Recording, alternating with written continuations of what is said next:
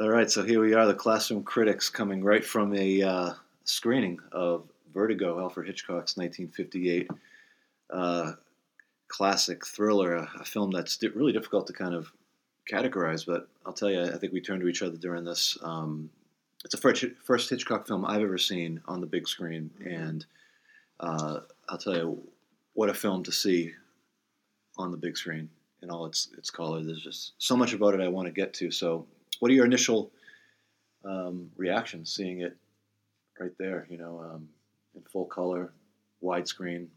I was, I was, I was floored. I think it was an event in the in that perfect sense of going to see a movie uh, that you might not get these days, other than the one or two big blockbuster, big blockbusters that come out. Uh, everything's so you watch a film at home, but this was this was a film that was you have to see it in the large screen. I think Yeah, um, there's so much that you miss on a television screen, even those giant 62 inch or 58 inch or, or whatever screens today. So um, I- I've been thinking about it since since we've seen it. It's um, it's it's that good. And I think you know we we're, we're privileged to see it in the medium that, that Hitchcock designed it for. You take that opening shot of the two eyes, and, and just you know if you're watching that on a tablet or even a widescreen TV, you just don't get that overwhelming sense. There's something about seeing you know 40 feet wide a picture with remastered stereo sound, and it just uh, can't be beat. And sitting in a darkened theater with other people too. There's something special about that as well. hmm hmm So this film just recently swapped places with Citizen Kane on the uh, the Sight and Sound list. Uh, it is now considered uh, by many scholars and critics to be the greatest film ever. Um, so I guess we can we can get to that. But um, you know, what what do you think? Is it um, you know, I, I'm personally not someone who, who loves to rank things, but when something tops a list, you sort of almost feel compelled to uh, address that. And this is an important movie. You know, um, some people would say that this is this is Hitchcock's um, magnum opus. Personally, I there are several Hitchcock films I, I like better, hmm but um, what do you think? Is it in your mind? Do you think it's uh, deserving of that that spot? Well, we talked today about, you know, at lunch about giving Oscars out 10 years after the film to, to really see if the film has stood the test of time. I kind of get why audiences didn't respond to this film at first. Um, it's, like you said, it can't be defined. It's such an unusual plot. You, you're never sure of where it's going or, or what you would put it in. So I think that might have put people off at first, but in retrospect, that becomes, you know, part of its genius. So, I mean, I don't, uh, it's hard to say because you're comparing two things that are great and pioneering, you know, which is better because they both left an indelible stamp, but I think it definitely deserves a status as one of the greatest. I do too. I, I think, especially after seeing it on the on the big screen, I think it is one of the best films uh, of all time. I, I don't. I, I, I'm like you. I don't necessarily think it's the best, um, but my mind changes over the best film uh, depending on my mood. But I do like the fact that you know, look, it, it's so psychedelic. Maybe audiences weren't ready for it in 1958. Um, it's before the Summer of Love. It's before psychedelia really took hold. Um, you know, pre Beatles. So all of those things that that I think after watching it now, Hitchcock's so far ahead of his time Sure. when he makes this film. I don't think audiences knew what they were seeing, or, Exactly. nor did the critics. I mean, this film uh, received mixed reviews. Yeah. Um, Hitchcock, I guess, was um, you know kind of uh, put off by it. He was very disappointed in um, in its uh, in its um, reception. Uh, one thing he kind of uh, blamed was um, the fact that he cast Jimmy Stewart, um, Yeah. who was fifty at the 50. time. Yeah. Um, you know, Hitchcock always liked to cast. Um, I say always, but he often would cast uh, Jimmy Stewart in, in you know classic everyman kind of role because he was that. You know, Jimmy Stewart was the quintessential everyman. Um, you know, and I think with a character like Scotty, I mean, he's so problematic that you had to cast him correctly. Otherwise, you really you would really have trouble Yeah. um, following him or, or caring too much about him. So, um, you know, an, an obsessed Jimmy Stewart is a very interesting character, I think. Uh, some say this is a film uh, about obsession, but um, kind of, I think it kind of crosses the line from obsession into uh, aggression. Mm. You know, he's he's more than obsessed um, with uh, Kim Novak's character. Um, But um, you know, what do you think about that? Do you think it? For me, you know, you mentioned the plot, uh, Walt. This is um, for for me, it seems like the plot is almost secondary in this movie. I, I sometimes think that, that Hitchcock felt that plots were almost like an, an inconvenience. This, you know, what I'm saying like th- there are plot holes in this movie, Mhm. you know, um, which we can get to, but it, it's almost like he uses the plot as just a way to explore something, something greater to um, experiment. I think this is kind of an experimental movie, you know, um, and the plot is, you know, he uses his classic MacGuffin, right? And he Yeah. famous famously uh, explained the idea of uh, this object, this thing that you know drags a character through situations and along in a in a film, and uh, you know, and it's not really important in of itself. It's um, just a way to get you from point A to point B. And Hitchcock was exploring other things through this MacGuffin. What's uh, so? What do you think's the MacGuffin in this film? Good question. Um, I don't know, but I, I, like the I like what he does with it, and it's it's a psychological piece, right? So he's looking at the psychology of so many different characters. You mentioned Jimmy Stewart a few minutes ago, and you know the fact that Jimmy Stewart is this kind of all American everyman, and he's playing a detective, and he's playing this detective that that comes straight out of noir. Uh, you know, somebody who's who's damaged. This detective isn't so much an alcoholic and womanizer as, as he is. He suffers from vertigo, so he gives him a kind of safe um, handicap. Uh, and, and Jimmy Stewart is very likable, even in this film. Although I do think there are times when he when he becomes aggressive, uh, especially at the end um, when he says, "Did you know? Did you rehearse with him?"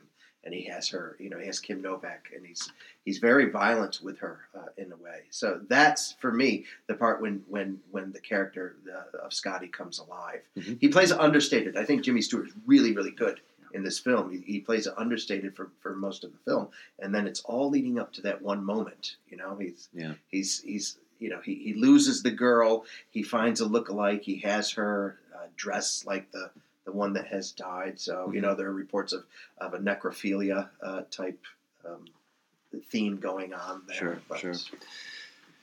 Yeah, I mean, what do you think uh, the, the MacGuffin in this? Oh, that's a tough So- question because it's just so so many left turns in, in this movie where you know you think you kind of have a handle on what's going on, and it becomes almost a different film for a while, and then Yeah. you know in the end, I mean, um, I, always look at a movie; it can rise above its flaws, but I always look at the the, the villain in the film, the, the man who orchestrated the the murder and the thing, and, and a lot of pieces had to fall in place for his plan to ultimately work. So you have to get past that. It's uh, only Hitchcock can pull off an uber contrived scenario and have a character that's too old for the way he's referenced, but still have it work. I mean, Right. you know, Jimmy Stewart has a reference to Barbara Bel Geddes' character Midge. You know, when we were in college together, and I kind of whispered to Bill, uh, "You mean when he was her professor?" That's the only Right. uh, that's the only reference to age. Really, I think it doesn't Yeah. matter. I, I you know, May December romance kind of thing going on works for me as as far as that goes. But the MacGuffin is, um, I really think, in a sense, uh, Scotty's character. Mhm. Because you think he's one thing with suffering from something, and then he turns into something else entirely. And and yeah, the girl switches up as well. But uh, you know, in the end, he's he's sort of pursuing this figure in his own mind, but but she's in on it all the time. It's so complicated that you know I think that uh, standard MacGuffin it's more ethereal. yeah, Yeah, he's pursuing this ghost the whole time. So not even after she dies, but also it's it's it's Kim Novak who is actually Judy playing Madeline. Uh, so she doesn't she doesn't exist. Madeline doesn't exist, And, it's, know, all an act. Retroactively, she was in on it the whole time. Yeah, So so she's knowing and. You know what is that scene where he's just trying to get her, and, and his eyes are burning with just lust, and she's you know she knows, and if you watch that scene knowing she knows, as with all great Hitchcocks, you know when you know the answer to Psycho, you watch it again and you see a whole, whole different movie, you know, for this well. yeah. I mean, the interesting thing with uh, with Psycho and how it sort of veers from Hitchcock norm is, um, you know, with Psycho we are, uh, you know, he uses a lot of surprise, you know, Mhm. elements of surprise, but with a film like this, I mean, yeah, there is some surprise in it, but he, um, you know, Hitchcock reveals things to us that he didn't have to reveal, that a lot of other filmmakers would not have. like the um, the flashback um, where Judy, you know, basically turns towards the camera and we're basically shown Hitchcock shows us the plot, right? Or the um, Yeah. The, the, the murder plot, right? We, we the whole thing is revealed in a flashback in her her head. Uh, and if you think about it, the whole thing could have been revealed at the end. Yeah. The whole plot, which a lot of murder mysteries are, it's sa- it's saved toward the end. But um, you know, I think Hitchcock liked to reveal stuff, equip the uh, the viewer to enjoy, and that's that's how he defined t- um, suspense versus surprise. You know, suspense. Uh, that's the example he gave was you know. Um, surprise is when you see a scene in a, uh, in a restaurant and a bomb suddenly goes off, but suspense is when you see a few scenes earlier the you know the um, culprit putting the bomb under Yeah. the table, and then suddenly when you go to the restaurant, there's there's tension. Yeah, he's not in any hurry to reveal the tricks up until that point, and then it's all it all comes in in a rush, and I, Mhm. you know, then it's like, ah, everything makes sense. It's all, he puts a lot of these false endings in. You know, you think the film is over and it's not. Yeah, so you know, a, it, we have, we see this, you know, this flashback um, of the tower scene from from Judy's perspective, right? And um, you know, it becomes clear that this was uh, fabrication, and it's just it's, I think it's interesting that he chose to do that because, uh, um, you know, he didn't he didn't necessarily have to. Um, and it, what's interesting too is a lot of this film has um, it contains what Hitchcock called pure cinema. Uh, Hitchcock not only thought that plot was, um, you know, plot details were kind of inconveniences or uh, something that doesn't really necessarily matter. You know, plot holes, like who cares? You know, it's, it's not important. But I think he also felt that dialogue was often just very unnecessary. Um, so you have segments of this movie where it's just complete visual. Um, you know, especially when Scotty's following Madeline around. I mean, there's blocks of time where it's just Yeah. there's, there's really little to no dialogue. Well, and I read in that too. You see some movies like like set in San Francisco, say the the car chase in Bullitt, and the director has cobbled together streets that don't connect. But Right. they said that you can actually take Scotty's entire journey around San Francisco. He maintained the continuity of time and place there for folks very familiar with the city. Right. Yep. which was neat. I'd like to going with that. I'd like to talk. One, of- one of the things people, everybody likes something in a Hitchcock movie they look for, like his random appearances, Yeah. or, or special things. The one thing I like is, and this is part of his eschewing plot. I, I don't know if there's a name for it, but he will do a narrative leap and then instantaneously fill in the blank. Like for example, in North by Northwest, when he's reaching down to pull her up mm. from the Rushmore, and then the next shot you see him pulling her up into the berth of a train, and, and he says, "Hello, Mrs. Thornhill," and you know everything there. Oh, he saved her, and they got married. Yeah. And in in um, in Vertigo, it's after the police officer falls off the roof at the beginning, Mhm. and then the scene cuts, and he's in Midge's apartment. And I think you even turned to me and said, "How did he get off the roof?" But you know, it's revealed that he had been in a cast, that he Yeah. was wearing a corset, and his legs were healing, so he fell. Yeah. And they don't show it, but it's, it's all of a sudden all the question is answered, and we move on, and we've we've had literally. I think six months of time we've left ahead. I just love it when he does. And he's playfully, you know, handling that cane, Yeah. right? So it's it's you know, he doesn't need it anymore, but he does need it. And Right. Well, what about? I mean, they don't really explain. He doesn't really explain, and maybe I missed something. Um, remember when he goes into the uh, the little hotel and talks to the the lady at the desk, um, and he swears he saw her go in, Yeah. go upstairs, and turns out she didn't or wasn't. I mean, weren't- aren't we led to believe that it's a supernatural thing at first?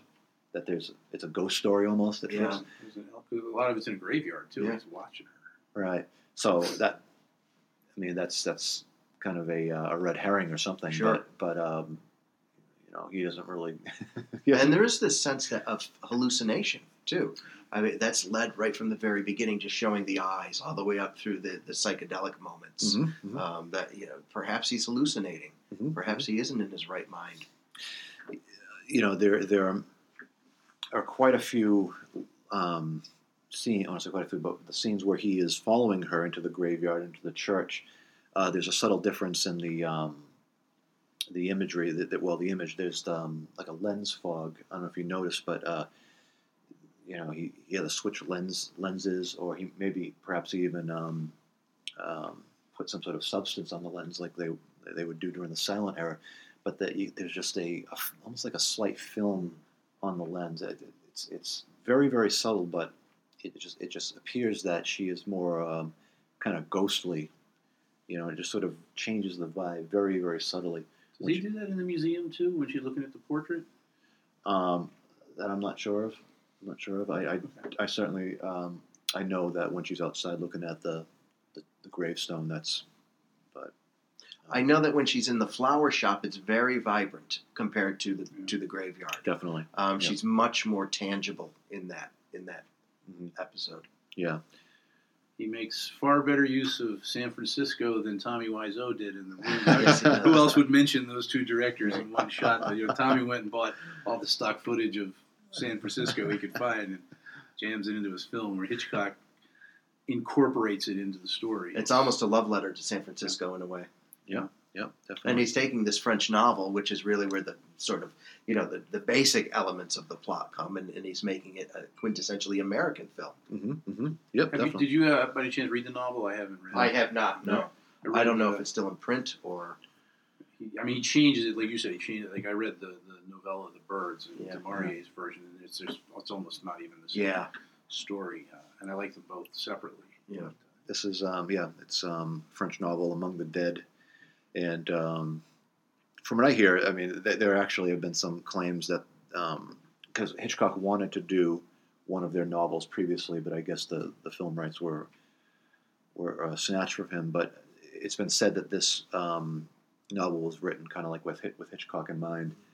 Um, so yeah, and Hitchcock felt that you know when you make a film of a novel, it's it becomes yours. yeah, He, you know, he really had no qualms about changing it entirely. Um, he didn't, kind of like Orson Welles. You know, his his idea of like, you know, I, I'm I'm not going to illustrate the book with my movie. You know, you, it's it becomes a different thing. Um, and I think this, I haven't read the book, but Well, the director becomes a reader in that sense, right? So, Yeah. so he or she is. This is my interpretation. That's how I've always thought of it. Yeah. Of Yeah. this novel or or short story or, or novella. like like Picasso painting his version Ex- of reality. Exactly right. Exactly Yeah. right. So I just want to mention too. I, I like uh, you know Hitchcock's famous for, for pioneering a lot of film uh, film things, film things. Great great technical terms. You know, um, a lot of people don't know, but in, in this film and others, great use of matte painting. You know, Yeah. everybody thinks Star Wars when they think of matte paintings, but if you look at the the UN in, in North by Northwest, or the, the a lot of the backgrounds of the birds, and then the, the mission here where he Yeah. has the bell tower. You know, it's not flashy; it doesn't dwell on it, but it's there, and you can tell if you really look for it that uh, early pioneering Yeah. use of that technique. Um, Mhm. And what's the one he does with with the, the he pulls the camera away and zooms in to show Scotty's vertigo? Uh, there's a name for that technique. There is. I, I don't recall it, but I'll have to look it up. But he, he, what I like about it now, I'm not a huge Quentin Tarantino fan, and all my listeners, my listeners, the listeners out there will probably be angry about that. But I, when I watch a Quentin Tarantino movie, I'm watching Quentin Tarantino direct a movie, and it, takes me out of the story. yeah, But Hitchcock has this effect, and he doesn't jam it down your throats. He, he hits it a couple of times, but he doesn't dwell on it. So you're never quite sure what you're seeing, what you're feeling what Scotty's feeling, and, and it's part of the story. And I just like those choices. I think you're right. There's much, he, Hitchcock is much more subtle than Quentin Tarantino, but I do think you're always, at least for me, I always know I'm watching a Hitchcock film. I mean, there, there is that flavor to it. Um, Mhm. As a matter of fact, watching it this time on the big screen specifically, I, I was amazed at how much something like Basic Instinct just stole from from, from this film. Um, you Yeah, know, the, some of the shots, the aerial shots, and things like that. hmm hmm It, during the scenes where he's being, uh, or where um, Madeline's being followed, you know, you, you kind of ask yourself, did she know she was being followed? Well, that would explain the um, the hotel mystery, right? The whether whether she was doing that on purpose. Yeah, yeah, I guess so. That that would make make more sense in that with that in mind. Um, so uh, Roger Ebert once said that this film is about how Hitchcock used, feared, and tried to control women. what do you think about that? Boy, that's a lot of, uh, uh, especially in, in, in the Me Too movement now. Um, uh, I, I read an interview with Kim Novak today, as a matter of fact, where she said he was actually great to work with. Um, that it, he he never handled her heavily at all. That he he allowed her to to play the part uh, that you know that she envisioned for herself. He, he never came on to her, so she had a very good experience with Hitchcock. She was she's she's very clear about that. Mhm. Uh, but I do think that there is something going on with Hitchcock and and this idea of control and fear, Mhm. uh, whether it goes back to his personal life and his relationship with his own wife or his his need to be loved uh, by both his fans and and his public and his his actors or th- th- there's something interesting going on there. I'm not quite sure what it is, but something. Yeah, you know, some works I think you can look at and, and psychoanalyze the Yeah. au- the artist, but some some things you can see like like was that intentional? Is he even aware that he's baring his own psyche here or not? I mean, Hitchcock I think was. He's smart enough, but Mhm. I don't know how self aware are are people when they become artists. Right. It, it's again, I think, it kind of kind of goes back to his casting, the brilliance of casting someone like uh, Jimmy Stewart. If you think about his ca- um, Jimmy Stewart being cast in Rear Window, you know, um, we're being asked to care about a character in Rear Window who sits around all day in a wheelchair and stares in the people's Yeah. windows. Uh, so if you miscast that, um, if you let's say I don't know, cast Peter Lorre or something in the role, uh, it would be a very different movie, right? Yeah. Hmm. But the fact that it's Jimmy Stewart, you can almost um, um, it sort of normalizes it a little bit as, as far you know, um, as much as it can be, because again, he is the uh, he is the the everyman. And there's, I would say, there's a little bit of voyeur in all of us. Uh, Mhm. That we all do that to a certain degree. Isn't isn't that what watching a film is? You're playing the part in a dark theater of, of really a voyeur. Yes. in a sense. You're looking into the lives of other people for an hour and a half or two hours or so, and uh, so he's. I, this goes to Hitchcock's brilliance, at least it seems to me. He's tapping into that kind of instinct that we all have. He's putting a little bit more of a sinister twist on it, uh, but that's that's appealing, obviously. Um, his, Mhm. his his reputation precedes him. Well, he's playing as the audience, you know, Yeah. like like a violin, and it's great. I mean, yeah, the I agree with the voyeuristic tendencies, and it's it's it's voyeurism without risk. You Yeah, can, you can watch exactly. a murder without being implicated in a murder, and so uh, you don't look away Right. unless you don't like blood. But you know, you, you watch, you- you're fascinated. and uh, some interesting points about um, Madeline's wardrobe. Um, if you notice, like the like probably the most iconic uh, costume in this film is her, her gray suit, Yeah. right? And um, it's uh, it's been said that you know Hitchcock wanted to make um, you know her character seem uh, perhaps more striking or off-putting in a way when he decided to give her a gray suit because um, you know it's it's been said that blondes should not wear gray. Um, it, it- especially back then, you know, you know, color coordination Mhm. was far more of a, uh, of a of a thing. You know, when it comes to uh, you know, depending on what complexion you are, what color hair you were, if you were someone who cared deeply about you know your your fashion, it was you know probably more proper for a blonde to wear. I don't know something else. I guess gray was not the ideal color, so I guess that's exactly what Hitchcock had in mind when he had her wear that that suit. Um, you know, and it's kind of like um, doesn't it kind of reflect on the the morality of the character in a way? You know, It does. There's an anonymity to Gray as well. Yeah. That it's it is neither one thing or another. Uh, it, it testifies in a way to her existence or lack of existence. Mhm. Because we never really know who Madeline is, right? We just know she's the wife, and and but other than that, it's it's Judy that we know. Mhm. She's the one who's practicing the part. So we never get to know Madeline really. Ju- Judy in the end really wants Scotty to love love her, doesn't she? Yeah. Um, she is not Madeline. She's not that refined. Isn't that what we're led to believe? Yeah. That Judy is um, perhaps not as uh, elegant. Does not have you know. Kim Novak obviously changed her her speech pattern a bit. She kind of you know um, Madeline had more of a you know the mid Atlantic kind of Mhm. um, quasi British accent. and then once she becomes Judy again, she seems more um, I don't know, more of a common dial- Earthy. dialectic, earthy, yeah. And um, the fact that Jimmy Stewart's character Scotty wants her to, you know, go back um, to pretend, you know, she's having she's having trouble with that. Do you think that Judy loves Scotty? Do you think she? I mean, do we take her at face value when she says that, you know, during all this plot, you know, d- during this whole scheme, um, I, I fell, I fell in love. She says as much, right?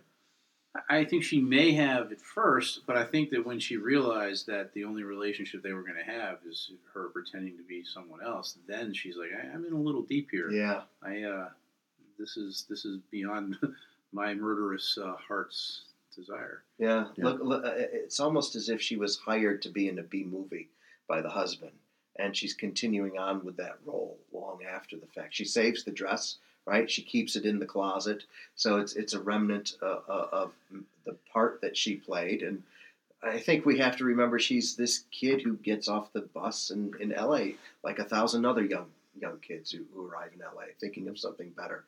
Uh, Scotty's her ticket out in a way, Mhm. and I think she would believe in anything for that until I think, as you quite rightly pointed out, Walt, she she finds herself way over her head. Yeah, when you when you see Jimmy Stewart in that moment that you you cited, where you know he, he turns violent Yeah. almost, uh, you know, what what have I done? Yeah. kind of thing. But it's hard to feel sorry for her because she has knowingly, you know, Yeah, helped him murder, which always brings me back to Gavin Elster. Boy, he, he is a clever man. His character doesn't get a lot of screen time, but you know, oh my my old friend has acrophobia uh, and vertigo, and I'm going to murder my wife. So I'm going to hire a woman who's going to get him to the tower in in the mission because I know he won't go up those last few stairs where I'll be hiding with my dead wife and throw her out the window. That's uh, that's a hell of a gamble. That's know, right? taking, Yeah, a lot That's, of that's dedication, right Yeah. there.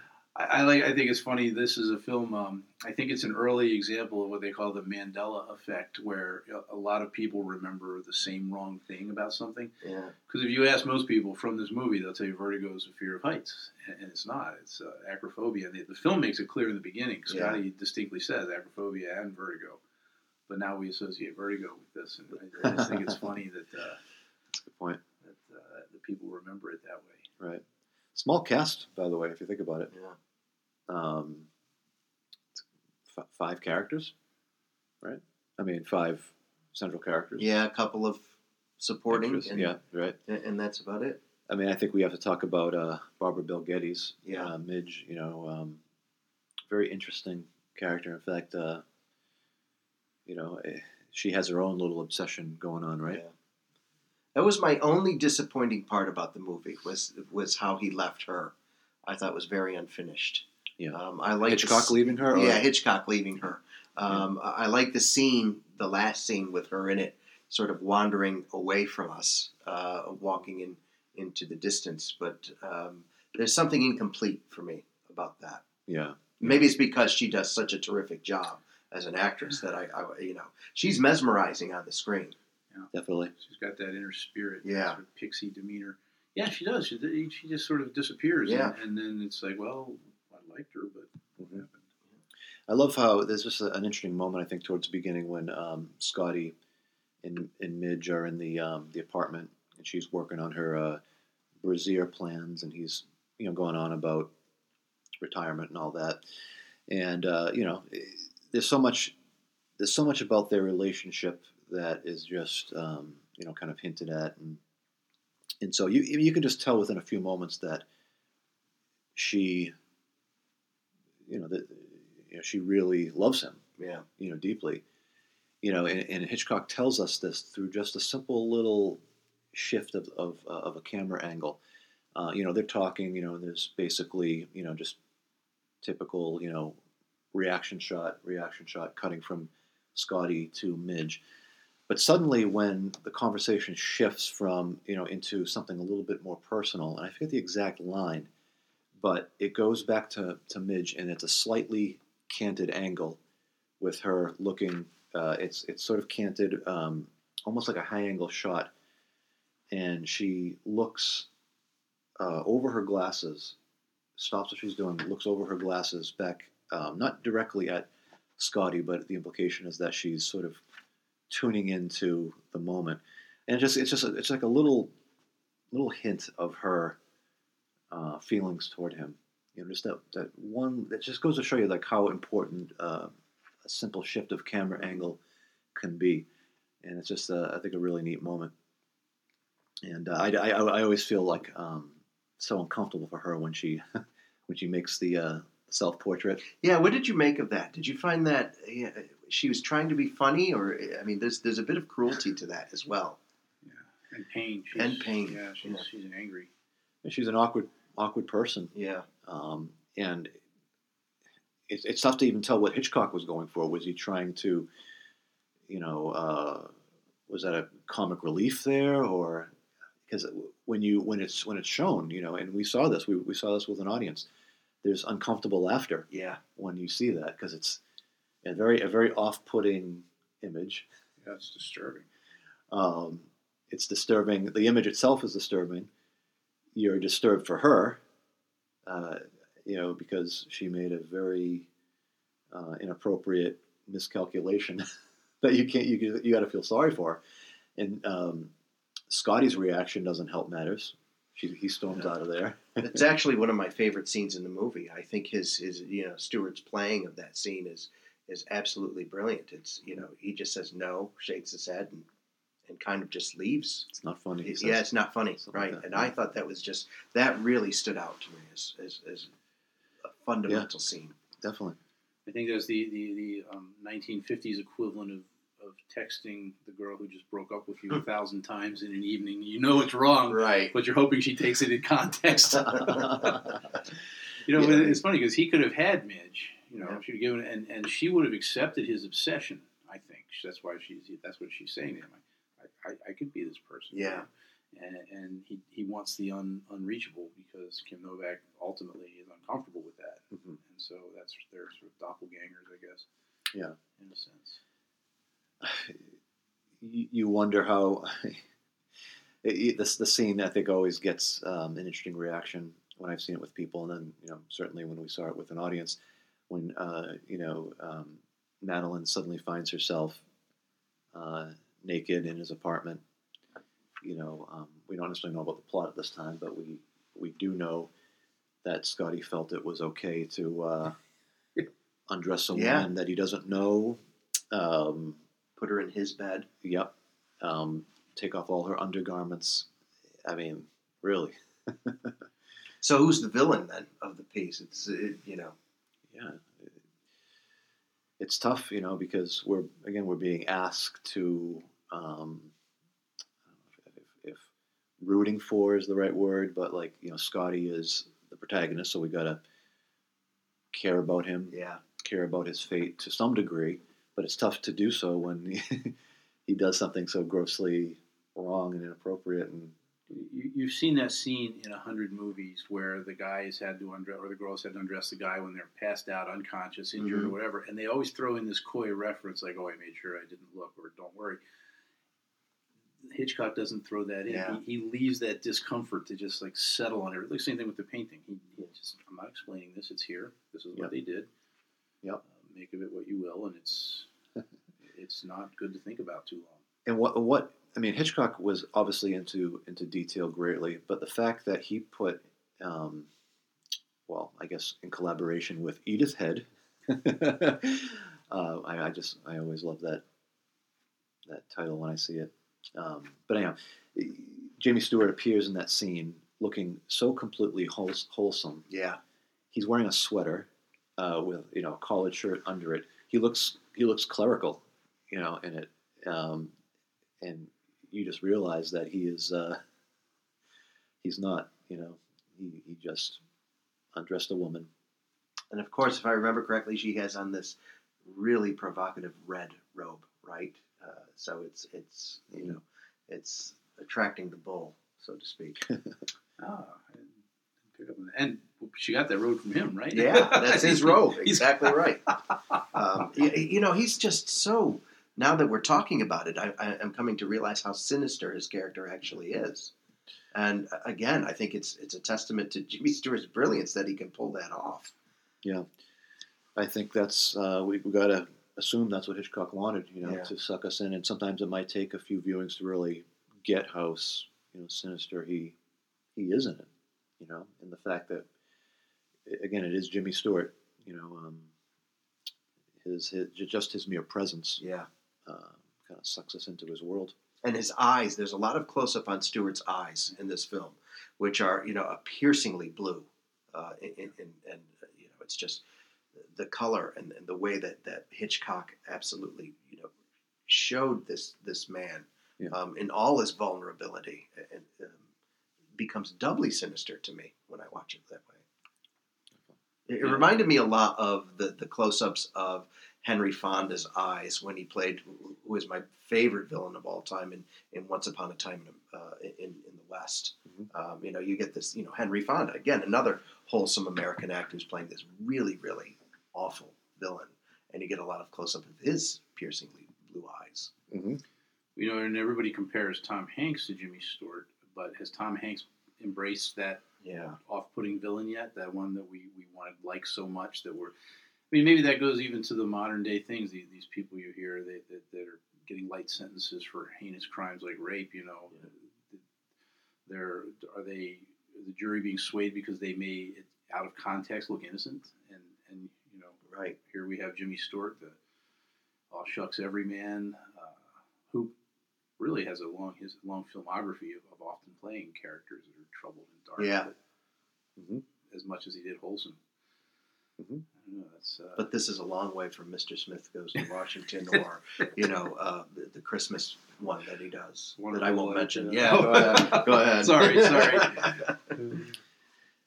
Yeah, uh, I, I always love. I, I'm very interested in when directors, uh, director on director, uh, insult. You know, um, sometimes you, you see you hear of these legendary directors who didn't like one another's work.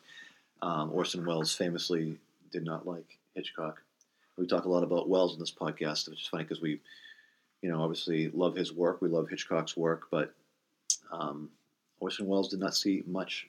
Uh, much of anything redeeming in this film. He told uh, uh, his friend, director Henry Jaglom, that he felt the movie was even worse than Rear Window, which he did not like. Which I he did, yeah. which I, I love. I just I, I guess I don't get it because you know uh, Welles believed uh, strongly that you know dialogue, lots of dialogue was was crucial. I mean, we're, we're talking about a former radio star, which would make sense that. I mean, how else do you tell a story? You know, in, in, in radio, um, where Hitchcock came from the silent era. Yeah. uh, that's that's how he came up. As you know, first uh, the the start of his career was in that silent world. Um, so I, I always kind of find that interesting. And um, as a side note, um, Ingmar Bergman hated the work of Orson Welles. he, he thought that uh, Citizen Kane was a complete joke. But Don't you think there's a lot of jealousy going on there among all of these directors? and I think there's enough blame for all of them to take. At, at certain times, they might have wished they made that film or, or had the attention that this particular film received. Um, you got to believe it. It's got to be some of that. I mean, you know. Welles, you know, is notorious for his jealous streak, and uh, Yeah. and Hitchcock as, as well. And Uh huh. Yeah. Yeah. and diva behavior. yeah, eh, right, yeah. and, and Bergman is so European compared to you know to the other two. It's um, Yeah. Yeah, and I think Welles said the same thing about Bergman that Yeah. he felt, you know, he, I think he, he got bored easily with films. As much as he loved films, um, he was someone who liked, you know, um, plot and Yeah. uh, sensationalism. I think there's some some directors, writers, actors that, that really can't go to other people's works because they think I would do it differently, I Yeah. would do it better, and they can't enjoy the experience. And, and, and I think that's sort of the one of the trappings of genius is is that whole thing. You can't escape your own um, kingdom when you when you're looking at someone else's work. and, and we're talking about these directors who are very territorial about their about their work, Mhm. very very possessive. It's like a gourmet chef. Yeah. Do they go to restaurants? I guess they have to, but They're friends. Yeah, that's it. um, so, what do you think about we, we mentioned briefly San Francisco uh, as the, the setting of this fo- this film, and he and Hitchcock did a lot of um, storytelling set in San Francisco, and, and you could ask yourself why why San Francisco? What was it about San Francisco? Why not New York or uh, you know? I mean, do you think this film could have um, taken place elsewhere? Do you think San Francisco was it important that it was in San Francisco? I read a story where, where Hitchcock particularly liked San Francisco for this film because of the hills and to show the, the valleys and the peaks of the characters as they as they progress throughout the film. So it, it was a, it was a, a location that lent itself really well to this particular story he was trying to tell. Mhm. And you know, San Francisco is a lot more moody than L.A. Uh, it might not be as moody as New York, um, but there's certainly a different character. The, the Golden Gate Bridge, you know, figures predominantly in this in this film. Sure. Um, Yeah. famous spot for suicides and, and all of that, and of course, you know, Madeleine jumps into the into the San Francisco Bay, and and, and so there is that aspect as well. Right. I had read too, and I, I, I forget where, but that Jimmy Stewart's character is either always driving slightly uphill or slightly downhill. Yeah. I think it's uphill in his pursuit of her, and that that would be San Francisco. Yeah. But, uh, you know, New York is such an iconic city, and San Francisco is, but but at the time, you know, New York was still the Big Apple of Yeah. the place. You, you can't look anywhere in New York in a film and not see something you haven't seen before. I think San Francisco was just kind of a new landscape. It's it's such an odd city. I mean, I like the, a lot of the tracking shots. You see Alcatraz Island Yeah. in the distance. I can't remember if it was still open at the time uh, in '58, but it was dark in the film. You see the island, but there's no lights on it, uh, and, and you see all these places that uh, you know the what is it the the apartment that he's that Midge has there. You can see, or, or is it his apartment where you can see? I think it's the It's her apartment. Yeah. yeah. And you can see that. And they say that, that that's a real place. That apartment still exists. You can still figure out where it is from where that Yeah. landmark is placed. And I don't know. It just seems to be uh, with its many twisty, windy roads and that mixture of old and new and slight European. Maybe maybe that's just I think it's much more of a labyrinth than LA would be. Uh, but again, not necessarily New York. But if we're talking about San Francisco location, we've got to mention that phenomenal bookstore. Um, Mhm. That that he, you know, the, I think what the film, the scene is almost five minutes long, maybe, but um, you know, it's it's a terrific scene. It's very interesting how uh, the the bookstore just darkens Yeah, um, once she, he starts telling that story, uh, and there's really no. yeah, It's very surreal. It's very experimental. I mean, there's no uh, there's no practical reason for it yeah. story wise. It's just Hitchcock thought that he he he'd you know create the mood, uh, the darkness of the story. I, I always I, when I remember first seeing them, thinking it was me. Something was wrong with my print of the film, and uh, yeah, but and, and then I thought maybe well, it's a storm coming in uh, because you know it's there's something about San Francisco that's very mercurial in that sense. You know, So and then they leave, and you see Yeah. inside that it lights up again. yeah, once Yeah. they once they leave. And Uh, that, that works on the big screen too, because you're watching that on a you know a 50 inch TV in your Right. living room. Your eye is still taking in everything from left to right. So Yeah. that, that darkening doesn't focus you or any anything else. Whereas in, you know the big screen, if you're looking at the center of the screen, that that's all a blur anyway, Yeah. and so it it goes out and, and enhances the effect. And I think that's one of those instances where the big screen is just you're not going to get that mood Yeah. anywhere else or that effect. Yeah. Also with San Francisco, I mean, you can. With New York, it's very tough to. If your story is set in New York, it's in New York. With Yeah. with, with San Francisco, you can. You know, there's a lot of opportunity. I mean, there are some key scenes that are sort of outside of San Francisco, like the redwood forest. Scenes. right. Um, you know, and, and you know scenes on the coast. You know, of course, New York is also on the on the water, but you know, it, it's not as uh, re, you know removed from the city proper. You know, it's uh, when when you. I think San Francisco has multi. It's a city, but there's also opportunity for multiple environments. Yeah. Yeah, you're looking across the bay at Oakland a lot, so the, the, there's those shots that are. It's it's a city that's so divided, uh, in, in the best possible way. Yeah. Where uh, New York is, is broken up into the five boroughs, but you're always in New York. Even if you're in the Italian section, Yeah. you're in New York. You're in still the in Italian the- section.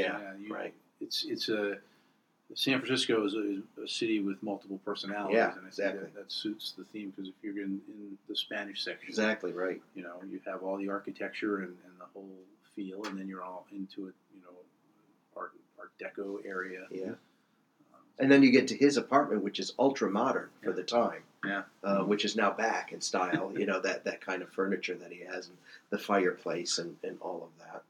Which goes back to your earlier point, Bill, about him being this very wholesome, you know, with his sweater and, and, and everything like that. hmm hmm Now, did you catch? I think in the opening scene you said establishing the mood. He, she's, she's designing or drawing the brassiere, and they're discussing it casually, which is really not something you would think you know a couple in the late in the 1950s would be doing. So that's an intimate moment. But then she references the underwire bra that was designed by her friend who's an aviator. Did you catch uh, who that is? That's Howard Hughes who designed that. Oh yeah. That's oh right. yeah, Uh, that's for Jane right. Russell. So yeah, for Jane Russell, that's right. oblique reference to it. And I have to admit, I didn't pick up on that. I read it. but that's a good catch. I didn't, but you're yeah, that's right. And what did she says something about it? It gives lift or support. Um, so that whole idea of, of women being support or needing support, or you know, could be a play there, Yeah, nothing, nothing accidental. Right. Of course, he, you know, especially in a Hitchcock film. What, what do you think? Uh, what do you make of the scenes in the redwood forest? I mean, could that have taken place? Those scenes. I mean, why was it important that was in the redwood forest? Was there anything uh, symbolic, metaphorical? those trees. Have you ever been there? By the way, I have It's not, just no. No, not me. Um, and I can tell you cool facts about it, but it's not. Uh, those trees dwarf you in a way Mhm. that nothing else does. And I think that you know, he's a guy who's dwarfed by his obsession. He is just, and, and I think that that sense uh, that we're just we're we're lost in something murky that's larger even than you can imagine. Because it really is. As it reveals, you know, more and more how how obsessed and, and sinister he is. So maybe that's. And the forest stands for the unconscious. If we if we read, you know, certain therapists and, and, and psychologists, um, so there there is something there as well. Mhm. And she walks away from him, if I remember correctly, and he has to go after her in the forest. There you go. There you go. She has a little bit of control, and Right. he has to pursue. And um, of course, you have the beautiful scenes down on the coast with the water in the background. You know, just I think for me, there's a lot of um, inferencing toward the idea of time, Mhm. passage of time. Um, you know, I, I like the you know, the shot of the the tree, and it shows like you know when the Magna Carta was signed, it was Yeah. you know shows you the ring. So, you know, I think it's a it's a big part of it. Um, I think we got to mention too the uh, the famous um, in camera effect, the uh, the dolly zoom, right? Which was uh, might have been the first film film Yeah. that this was used on, right? Um, I mean, I think that that effect still um, still works. Oh yeah. Oh, it's used all the time. Especially in horror films, they use it, and you know, you add a, a, a violin or something in it. You Yeah. know, it's it's Right. one of those iconic tricks. Right. I've had dreams that make me feel like that, where you're running from something or to something, and, and the perspective is skewed. You're never getting closer, but you feel like you're. And, and, and I just uh, he uses it quickly, so you know, it gives you that sense of vertigo. But uh, Mhm. it's quite a shot. It's Yeah. quite a shot. And um, I think we would be very remiss not to uh, mention the Bernard Herrmann score. You're right. And uh, I think it's for me, it's just One of our favorites. one of the fa- oh well Bernard Herrmann, yeah, he's the music stands alone. Yeah. You know, uh, most of his you know scores that I've heard, the music stands alone. But I think this is especially true. Um, just sublime stuff. You know, just really beautiful, swelling music that um, I think really. do- I mean, it's almost like it's tailor made. Yeah. It's tailor made for the story. I can't envision any other score working. And we got to see it or hear it digitally remastered Yeah. in stereo. And, Yep. Yeah. It's just um, it's just perfect. You know, it's just uh, a lot of dissonant chords and um, you know modulation from you know like this grandiose um, orchestral climaxes to something more minimal, and um, especially during the scene. I mean, you you got to rely heavily on the music when there's you know stretches of time when you have no dialogue, and uh, I mean the music is key for that. I think the music is just as important as, as the setting of the film true. in this sense. Yep. Yep. How about that shot? I talk about being remiss. We have to mention the shot when when she emerges from the bathroom, uh, fully dressed, and she comes out of that neon green fog, and Oh, yeah. because from the light Yeah. behind him, and she just you know, she, and I think that's where that maybe that early lens blurring effect it plants the seed because that that's there too, but it looks like the green light's blurring, and she just like a ghost, she just Yeah. materializes out of there. It's such a surreal shot. Yeah. What about the shot uh, where they they kiss um, in the apartment? You know what, what I'm talking? Is it, is it the? Uh, Yeah, and they spin. yeah. Yeah. What a, what a The background changes. I mean that what a what a special what an effect that is, huh? So let's let's let's go over. So they're refresh my memory. They're in the apartment, right? Is that, is that where they are? Is that where they start off? I think so because it starts out with the window in the background, Yeah. and then it, then it uh, switches to what? What does it switch to? Um, Is it the mission? Boy, I can't remember now that you mention it. You'll have to correct shot. us, folks, on They, um, Facebook. they had to film that lying down uh, on a, and they had to spin him, and the camera had to be set a certain way. So they were actually they're, they're Is that standing- right? So yeah. they're I All right. about- that was on Internet Movie Database. Ah. uh, Well, so- we're going to take a break, folks, and watch it. We'll be right back. you have to think is is you know it's it's almost as if that scene is played for the music. The music is that good. Yeah. Um, you know, the way it's done often is they will. We're referring to the scene that we just talked about where we're on through the magic of of editing. We are back. We just watched the scene just to refresh our memory. But what was I saying? Yeah, I mean, often you have um, composers who will, um, you know, they'll get the rough cut of the film and then Yeah. they'll, they'll write to that. Yeah. They'll write, they'll write the music score to that. That's why often it's so perfectly uh, composed. All right, so uh, we just saw the famous uh, scene um, of them, um, you know, just giving into their uh, their passion in, in her uh, her apartment. She comes out of the uh, the bathroom, uh, just engulfed in green light, Transformed. transformed back into Madeleine, and they uh, they kiss, long kiss too, right? yeah, but the build up too with that music swelling with her just Oh, it's, it gives you chi- it gives you uh, chills, definitely. yeah. And so the camera um, whirls around them, hmm and we see, you know, the whole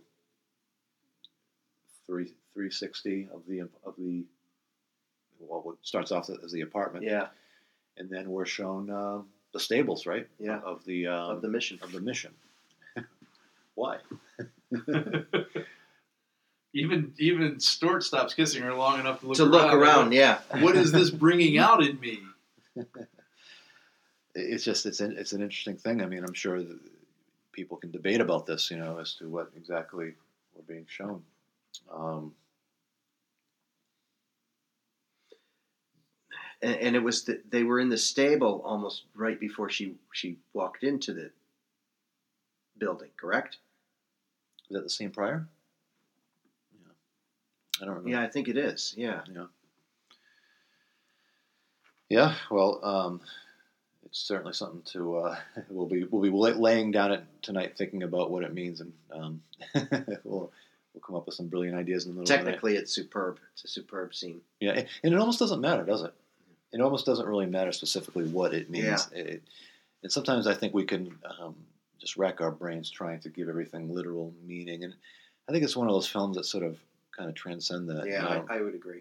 and go, going back to the whole plot thing, you know, I mean, when it comes down to it, it's a story about obsession, and it could the, the plot could have it could have been so many different different things. Uh, Just it just seems like Hitchcock needed a reason for one character to become obsessed with the other, and it could have been any other scenario. It didn't really matter. He just sort of used this, but the the, the idea is that he needed two he needed a character to become obsessed with the other and follow her around.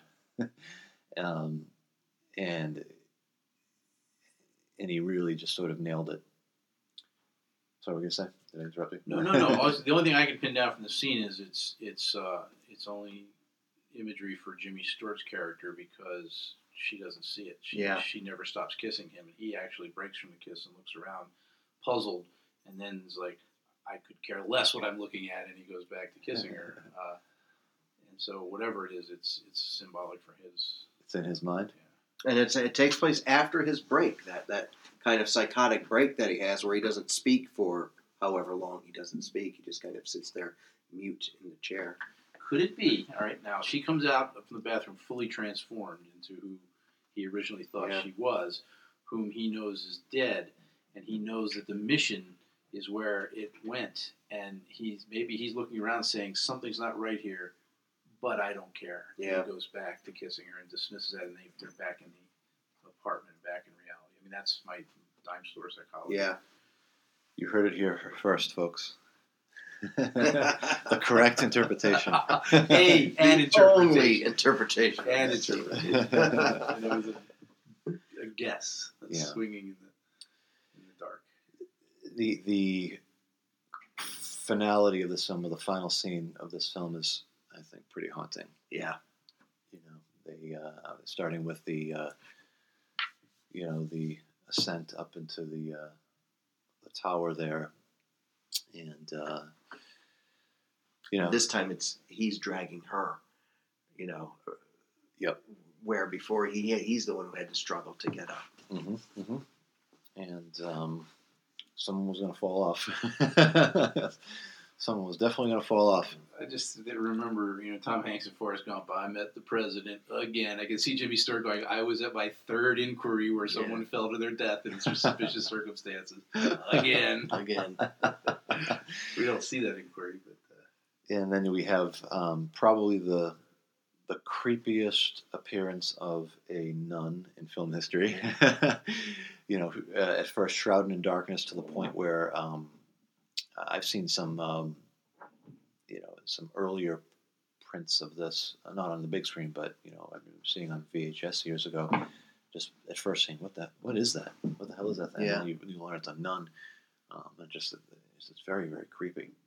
You know, and uh, and she's uh, Judy screams and falls off. Yeah. She she falls off because she's startled, right? Is that where? The interesting thing for me is that he he walks out into the ledge, right, and he looks down. So he, I mean, he's literally standing on the ledge at that point, and and he's looking down into the abyss. Yeah, yeah. You wonder where he goes from there. Yeah, she literally dies twice for him. Yeah, right. of The exact same scenario. Yeah, yeah. And then the uh, the nun rings the bell. You know, God have mercy. And uh, it's very uh, very striking ending. It's almost an abrupt ending if you think about it, right? It, it ends kind of abruptly. But I think it's. Uh, What? Yeah, nothing more to say. Definitely uh, haunting a haunting conclusion. He, he's not walking away from this one. no, Like I said, he's not. Yeah, too many coincidences um, at this point. So the film that came before this one for Hitchcock was Rear Window, and the film that comes after this, um, Psycho. Psycho. So what a, what a run, huh? Yeah, And perhaps was it North by Northwest before uh, Rear Window? I'm not sure. Um, but anyhow, That's one of my favorites. Mhm. That's just because I love Cary Grant. yeah, um, yeah. So no, no, I'm wrong. North. It's it's um, Vertigo before North by Northwest, and then Yeah, that's what you had said, It's Vertigo, Psycho, North by Northwest. nope, um, Vertigo, North by Northwest, Psycho. Wow, he, he, he banged him out there. yeah, Because Psycho was what sixty one. Sixty, right? and this was fifty eight. 58. wow, three three three movies like that in three years. That's an unheard of pace. Oh, well, I mean, no th- wonder Hitchcock was disturbed. I mean, who wouldn't be? well, three. I mean, three classics, right? I mean, Yeah. Three, I mean, uh, fantastic movies. So yeah, so Vertigo, North by Northwest, Psycho, then The Birds, Wow, what year was The Birds? '63. Sixty-three. So we had a three-year gap um, between Psycho and The Birds. Needed a rest. You needed a rest after that, yeah. Uh, But then he comes back with the birds, which is you know uh, his treatment of Tippi Hedren and and, and and all of that. That yeah, yeah. Finally snapped. he Well, finally snapped. all Yeah. that success on top of it. So I mean, he's had a long, successful career. Right. Just, just that's a powerful mini time frame of Mhm. adulation, and it's no wonder he maybe gets a little megalomania going. Absolutely. Alleged. Alleged. Megalomania.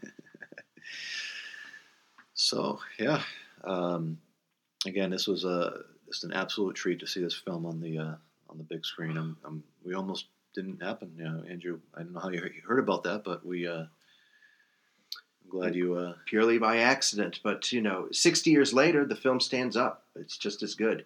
mhm. um, and audiences seem to appreciate it now more than than they did obviously when it when it was released. So uh, Yeah. again, I think that's just a testament to his genius and the genius of the actors. Absolutely. Yeah. So I think uh, we'll we'll wrap up this discussion and um, you know hear from the SNU campus. Um, you know, um, I'm sure we're going to be doing more Hitchcock films down down the road. Uh, we've already reviewed Psycho at one point, I think. So um, you know, obviously his uh, filmography is pretty vast. You know, I, I love some of his really early stuff too. I mean, I think you know, uh, for me, one of my favorite films of his is Rebecca Yeah, and uh, I think he practically disowned that movie. But um, I personally love it. But you know, there's a lot there's a lot to discuss when it comes to Hitchcock. We'll never uh, we'll never run out of films. I just, you know, and again, we've said it, but I'll, I'll repeat it. Anytime you can get a theater to show a classic film in its in its full on a full screen, it's it it's unparalleled to me. This the film. Oh yeah, and it's a very different experience. And I'm It sitting is. I'm sitting there thinking of how few films I've seen on the big screen. You know, and you, you just got to keep an eye out for them. And um, you know, it'd be really fantastic if more people decided to go to them because they'd screen them more often. That's right. But you got to kind of look at look for them, and um, and you're seeing it more and more with um, with you know some specialty movie theaters. yeah, the independent movie theaters. Yeah, you know, they're doing it. Well, not to beat a dead horse, but I had mentioned, I think I had mentioned this to you, Andrew. My friend John had taken, as we went to see Frankenstein and Bride of Frankenstein back to back, and when you see those on the big screen, you know, they, they look silly on the small screen, but on the big screen, they still move and Yeah. terrify and overwhelm, and it's just uh, it's a different experience. Excellent. Well, um, thank you, gentlemen. This has been uh, a lot of fun. And, um, you know, for uh, Andrew Martino and Walt Freeman, I am uh, Bill Ivers, live from the Southern New Hampshire University campus.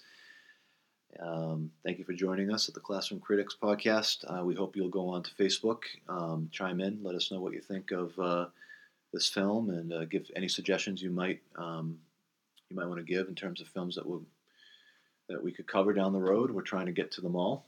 Every film ever made. Just kidding. But uh, no, we're trying to go through the list of uh, of bona fide classics. So we'd love to hear uh, hear your feedback and any suggestions you might have. Um, thank you for uh, joining us the Classroom Critics, and we'll see you next time.